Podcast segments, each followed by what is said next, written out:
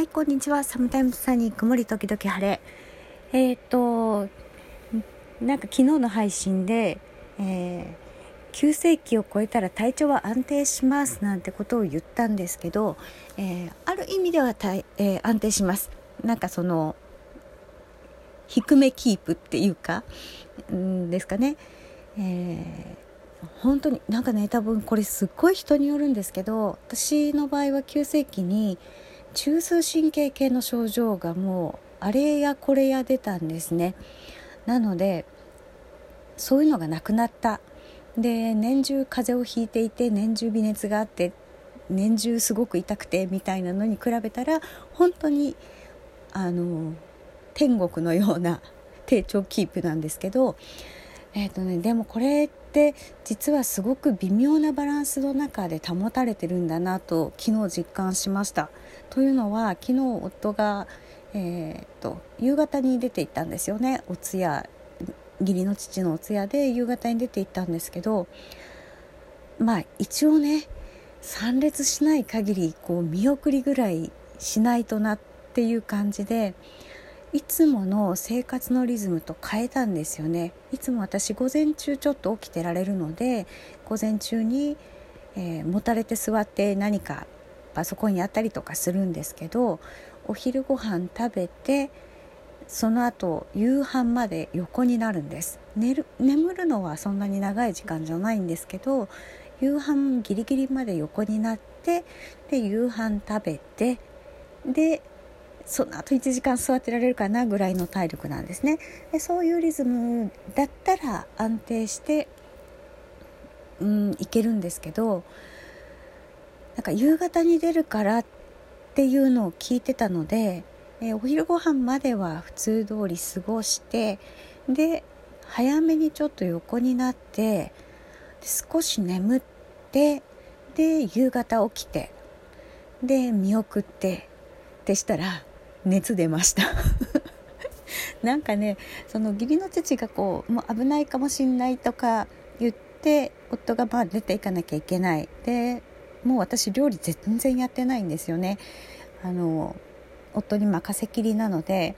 なんか夫もそのパンパンになるじゃないですか。いっぱいいっぱいになるんですよね。その夕飯どうしようとかじゃあ明日出てかなきゃいけないんだったら昼ご飯買っとかなきゃかなとかいろいろ考えなきゃいけないので申し訳ないなとか思いながらなんかその相談をしたりとかなんかこう落ち着かないいつものペースを保てないとすんごい体調悪くなってくるんですよね。なんか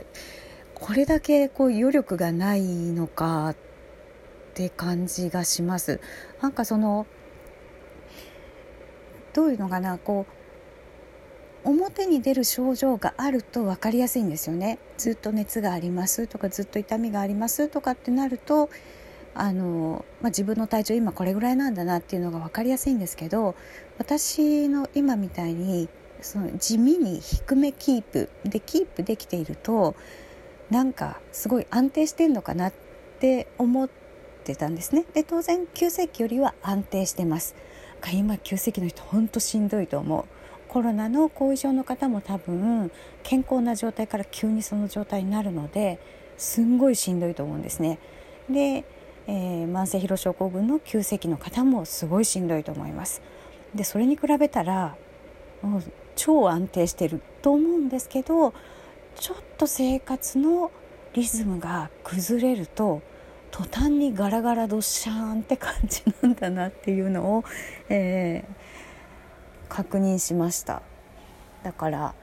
なんかねこの辺で難しいのがペーシングってやつなんですね。あのもう本当に私は主治医と多分10年もう主治医との付き合いは二十何年なんですけどペーシングについては10年ぐらいあの戦いを続けて いるっていうか主治医の言うペーシングと私の思うペーシングに差がありすぎていやそれはうまくいかないだろうっって言われるんですけどそのどこを基準にペーシングを考えたらいいのかとかどれくらい刻まなきゃいけないかっていうのがなかなかつかめないもう10年くらいつかめないんですね。でそれで失敗しては主治医にそれだからうまくいかないんだよみたいなことを言われてペーシングが重要だって言われるんですけどいややってるつもりだよみたいな話でこうなかなか折り合わないんだけどこうして低めキープだとあのなんか不安定になることってないのでペーシングできてるつもりになってしまうんですね。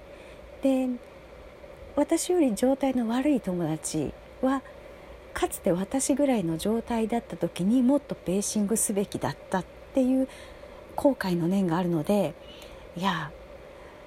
もっともっと抑えなあかんでっていうのをすごく言ってくれるんですけど抑えなあかん理由が私には見つからなかったりするのですごいその子からも怒られるんですね。そんなんしてたら私みたいになるよって言って言われるんですけどそこがやっぱり実感できない難しさっていうのがこの安定期に入った時の難しさじゃないかなと思います。これ伝わる人いますかね？いたらリアクションください。それでは。